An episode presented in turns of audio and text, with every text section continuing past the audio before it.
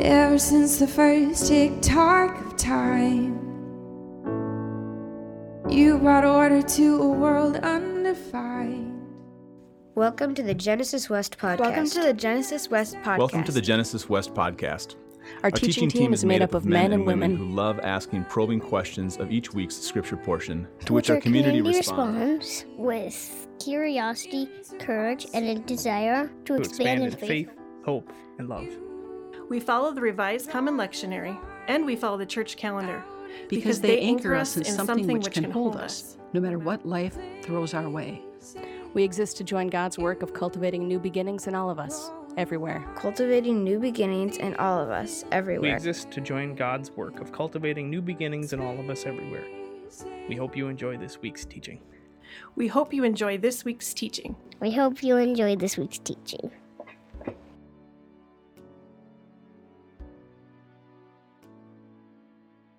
Word that Isaiah son of Amoz saw concerning Judah and Jerusalem.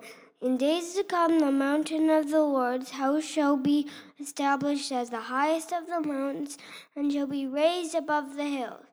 All nations shall stream to it. Many peoples shall come and say, Come, let us go up to the mountain of the Lord, to the house of the God of Jacob, that may, he may teach us his ways, and that we may walk in his paths. For out of Zion shall go forth instruction and the word of the Lord from Jerusalem. He shall judge between the nations and shall arbitrate for many peoples. They shall beat their swords into plowshares and their spears into pruning hooks. Nations shall not lift up sword against nation, neither shall they learn war any more. O house of Jacob, come let us walk into the light of the Lord. The word of the Lord.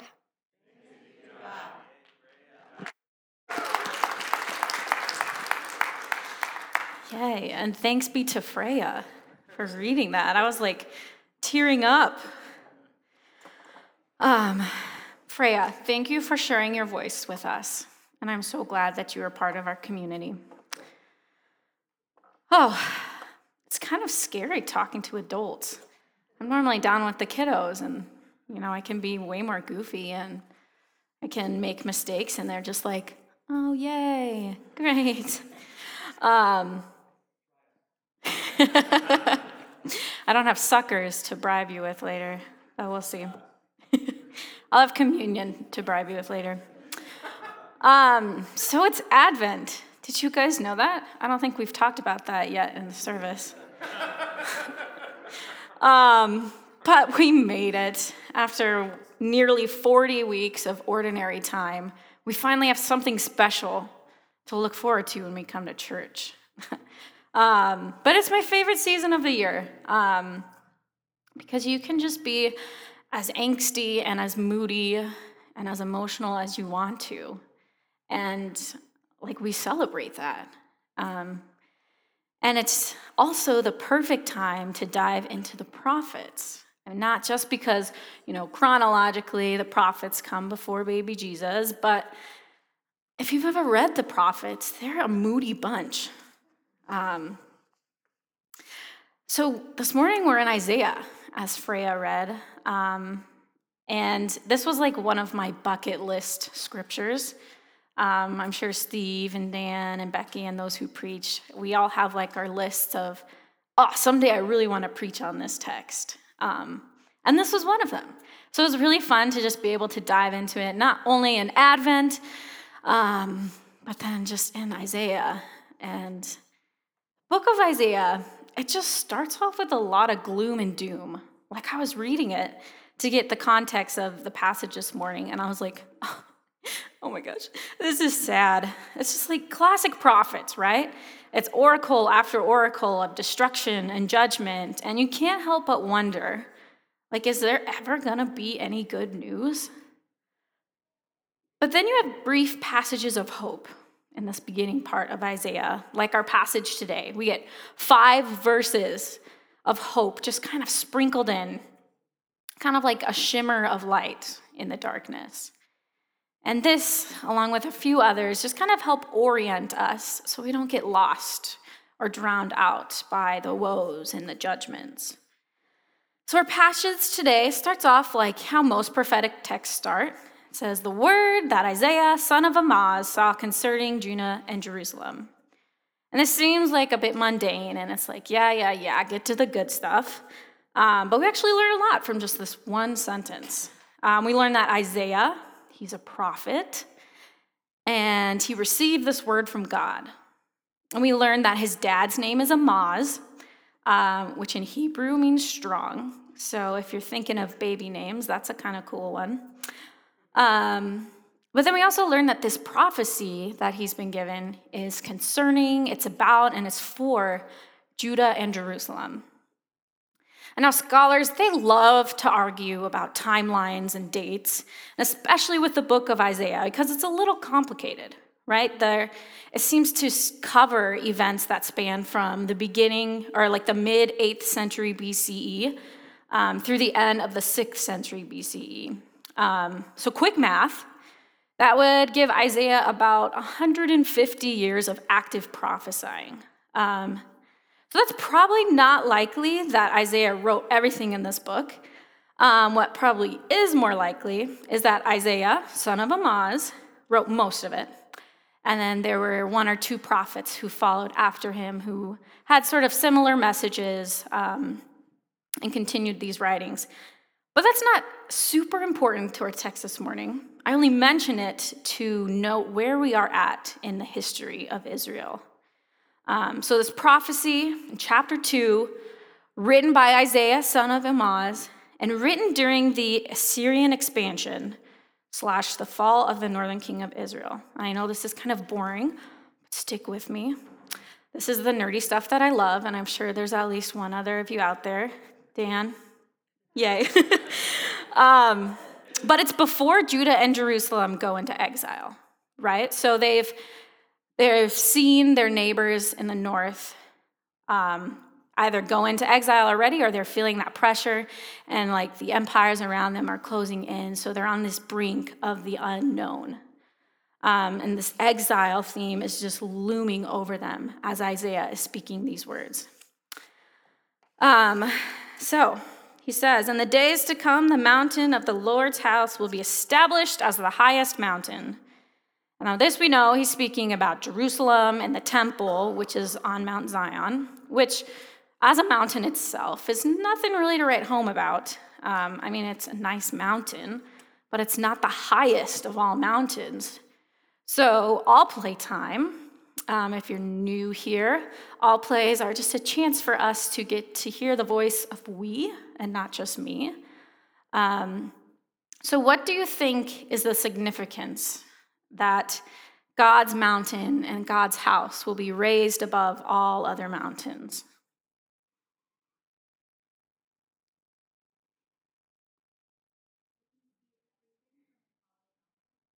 Ooh, I like that. Thanks, Cassandra. You can see everything from the tallest mountain.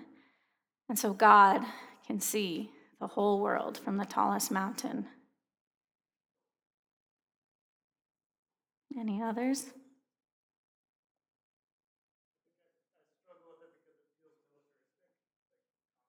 Mm. Yeah, it feels militaristic and sort of conquering language. Um, that's good. Yeah, and there's definitely militaristic themes at play here. Um, in that time, mountains were spiritual places, and most temples were on mountains because they were closer to the gods, and they were places where the heavens would meet the earth. And so to say that the mountain of the Lord's house would be raised above all the other mountains and hills is to say that Yahweh, the God of Israel, will be established as a true God above all other gods. And in a time when God's people were watching their nation crumble around them and starting to question their God's power, this was an assurance and a message of hope that no matter what happens, Yahweh is the one true God. And with this picture and with this revelation comes this picture that all nations will stream to Yahweh's mountain. And I love this imagery, especially in light of the exile, because the people of Judah and Jerusalem have seen their neighbors and kin in the northern kingdom be deported all across the land. And as the many gloom and doom oracles prophesy, the people of Judah and Jerusalem are next. And so they see this coming. But according to Isaiah's vision, in the days to come, this is going to be reversed. Instead of Israel being scattered across the nations, the nations will all stream to Israel, to Jerusalem, to the mountain of God. And I love this verb that he uses here in Hebrew. It's nahar, and used almost exclusively in prophetic literature. And always to describe the movement of rivers of light and of radiance. And so as I close my eyes, I can imagine just this mountain towering over all other mountains, with people from every tribe, tongue, and nation caught up in this divine current flowing towards the place where Yahweh dwells. I think that's pretty powerful. And now we can spend an entire message on just the significance of that, um, because that's weighty. But I'm going to continue, because next, Isaiah describes the song that the people are going to sing. Come, let us go up to the mountain of Yahweh, to the house of the God of Jacob, that he may teach us his ways and that we may walk in his paths. There's an entire collection of psalms called the Songs of Ascent. These were the songs that the Israelites would sing as they traveled up the mountain to worship God at the temple in Jerusalem. And they were all about going up and meeting God and responding to God's movement in their lives and in their history.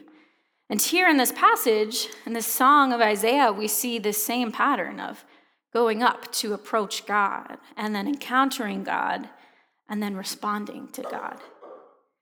On this mountain, God will teach us his ways, but it's not just a passive action of us sitting in desks or in pews and just listening to what God is saying, but it's an active, authoritative teaching that's all consuming.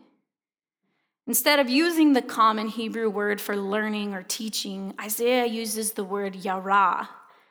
And its first meaning is to throw or shoot or cast, like you throw a rock, or you shoot an arrow, or you cast Pharaoh's army into the sea. But it also connotes authoritative direction, um, like those in places of authority or influence directing others in what to do. And so it's in this active, authoritative teaching on God's mountain that we are thrown into God's way of living and cast into God's current of justice and love. And so we can't help but to respond to God by walking in her paths. Isaiah then describes God's mountain as kind of like a lighthouse, right? Emitting instruction and direction and wisdom into the world. Um, and on this mountain, Yahweh will be judge, arbitrator, and king. And this is one of the central themes of Isaiah that God is king. I mean, it makes sense, right? Because the kings of Israel really screwed up. And now they're facing the violence and power of the kings of the surrounding nations. And so these messages of judgment and hope both revolve around this proclamation that God is king and humans are not. So if you have a Bible, if not, you can just listen because I'm going to read it. But turn to 1 Samuel chapter 8, verse 4. Now, this is centuries before Isaiah. And, you know, Israel has settled into the promised land. They've been ruled by a series of judges. And now Samuel, the last judge, is nearing the end of his life. Then all the elders of Israel gathered together and came to Samuel at Ramah and said to him, You are old, and your sons do not follow in your ways. Appoint for us then a king to govern us like other nations. That same word, govern, is used in Isaiah when he says that God is judge. Govern and judge, it's the same word. Um, but the thing displeased Samuel when they said, Give us a king to govern us. So Samuel prayed to the Lord. Um, and the Lord said to Samuel, Listen to the voice of the people in all that they say to you. For they have not rejected you, but they have rejected me from being king over them. Just as they have done to me from the day I brought them out of Egypt to this day, forsaking me and serving other gods. Listen to their voice. Only you shall solemnly warn them and show them the ways of the king who shall reign over them. So Samuel goes back to the people and he's like, okay, if you really want a king, here's all the terrible stuff that they're going to do to you. But the people refused to listen. We're in verse 19 now. They refused to listen to the voice of Samuel. They said, No, but we're determined to have a king over us, so that we may be like other nations, and that our king may govern over us and go out before us and fight our battles. And when Samuel had heard the words of the people, he repeated them in the ears of the Lord. The Lord said to Samuel, Listen to their voice and set a king over them. So Samuel said to the people of Israel, Each of you go home. So here Israel decides that they don't want God as their king anymore. They want a human king so they can be just like all the other nations on the earth. And so, who does Samuel slash God appoint to be the first king of Israel? Saul. And does that go very well? No, it does not. Samuel warns the people again in chapter 12 in his farewell address that if you and your king follow God, that's great. You're not going to have a problem. But if you ignore his commands, then it's not going to be that much fun for you. So if you continue reading through chapters 12 and 13, you see that Saul royally screws this up. And he sets Israel on a trajectory of good and bad, but mostly bad kings um, that eventually lead them into exile, where we are at in Isaiah. Um, so when Isaiah proclaims that Yahweh is king and Yahweh is judge and Yahweh is arbitrator, he's challenging these established systems of power and bringing hope to a people on the brink of exile. He's saying, Human kings let us down and lead us into some really bad places. And that's a good thing because it reveals our desperate need of something greater, of something divine. Because when Yahweh is our king, he rules with justice, peace, and love. And when Yahweh is our king, the people beat their swords into plowshares and their spears into pruning hooks. And when Yahweh is king, nations do not lift up sword against nation, and neither do they learn war anymore. Prophets love poetry. And I can only imagine Isaiah sitting around being really angsty about Israel and the world and the corruption of humanity. And so he writes this poem about how God's world is going to be. This line, they will beat their swords into plowshares and their spears into pruning hooks. Okay, I'm going to attempt to read it in Hebrew, so give me a little grace. Um, but I think it's really cool. So it reads, Vekitetu har botam leittem vachanitotehem lamat merot. So I'm going to read that again and close your eyes and listen to just the sounds. Vekitetu har botam leittem vachanitotehem lamat merot.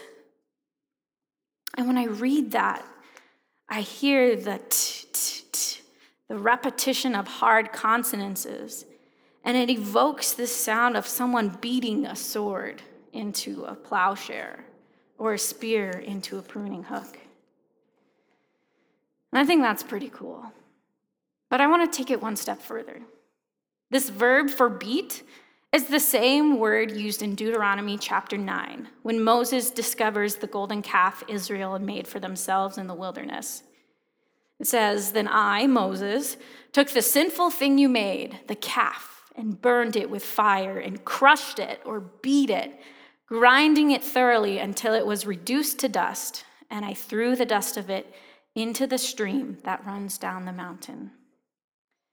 This is what we will do with our weapons, our idols of violence, war, and power.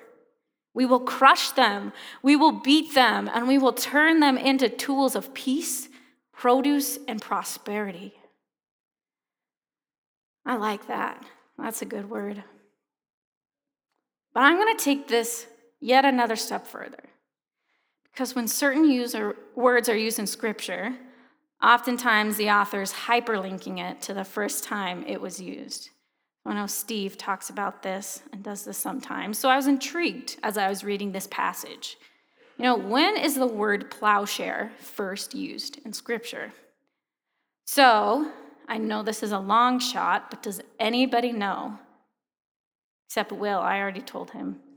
And kind of Joe. What? Genesis is nope after that, but good guess. Nope, not departure from Egypt, but another good guess. Okay, I'll tell you. well, let's turn back to 1 Samuel. Hopefully, you didn't close your Bible. But 1 Samuel chapter 13. Ding, ding. So here, Saul's king, right? And it's right after Samuel warns Israel about the dangers of having a human king. And one of the first things Saul does is lead Israel into battle with the Philistines. So, 1 Samuel 13, verses 19. Um, now there was no smith to be found throughout all the land of Israel, for the Philistines said, Ah, oh, the Hebrews must not make swords or spears for themselves. So all the Israelites went down to the Philistines to sharpen their plowshares, their mattocks, their axes, their sickles. And the charge was two thirds of a shekel for the plowshares and for the mattocks, and one third of a shekel for sharpening the axes and for setting the goads, whatever that is. Um, and I can only imagine the Philistines, you know, they're about to go to, the war, to war with um, the Israelites.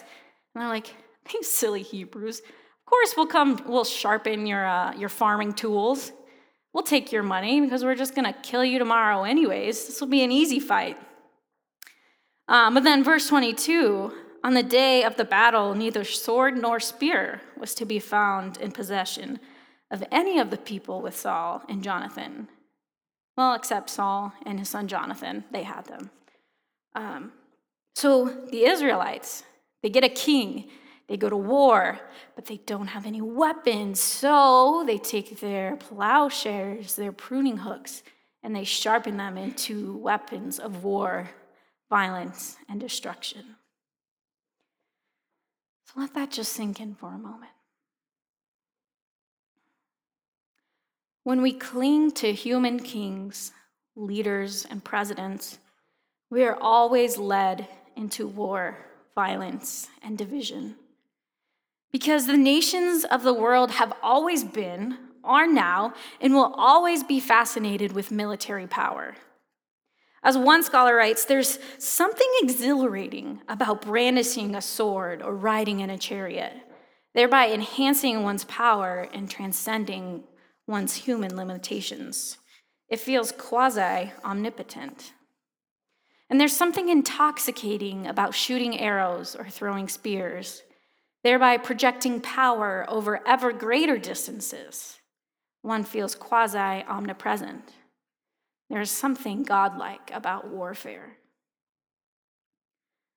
But when Isaiah declares that swords will be beaten back into plowshares and spears will be beaten back into pruning hooks, not only is he deriding the people of Israel for their trust in weapons and military alliances, but he's proclaiming that when God is king, when Yahweh is king, God will reverse the patterns of violence and division in the world.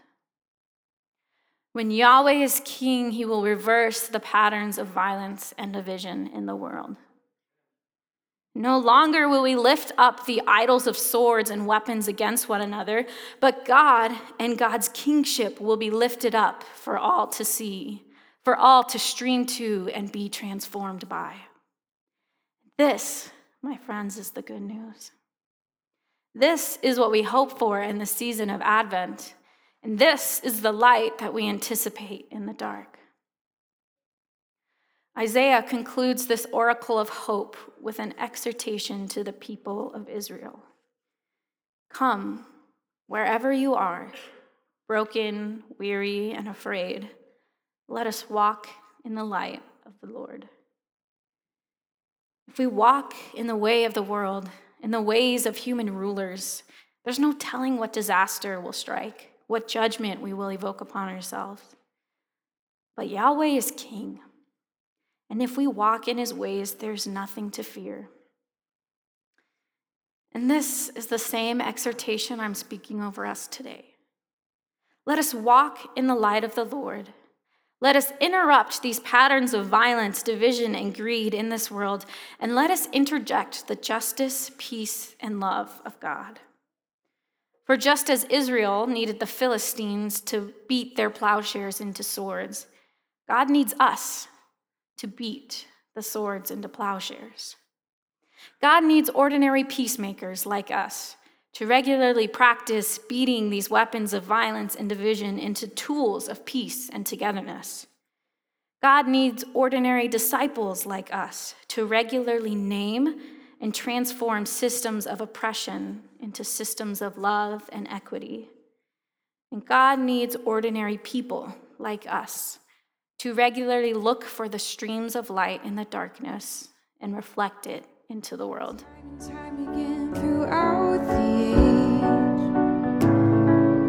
Endings are a place where life is remade.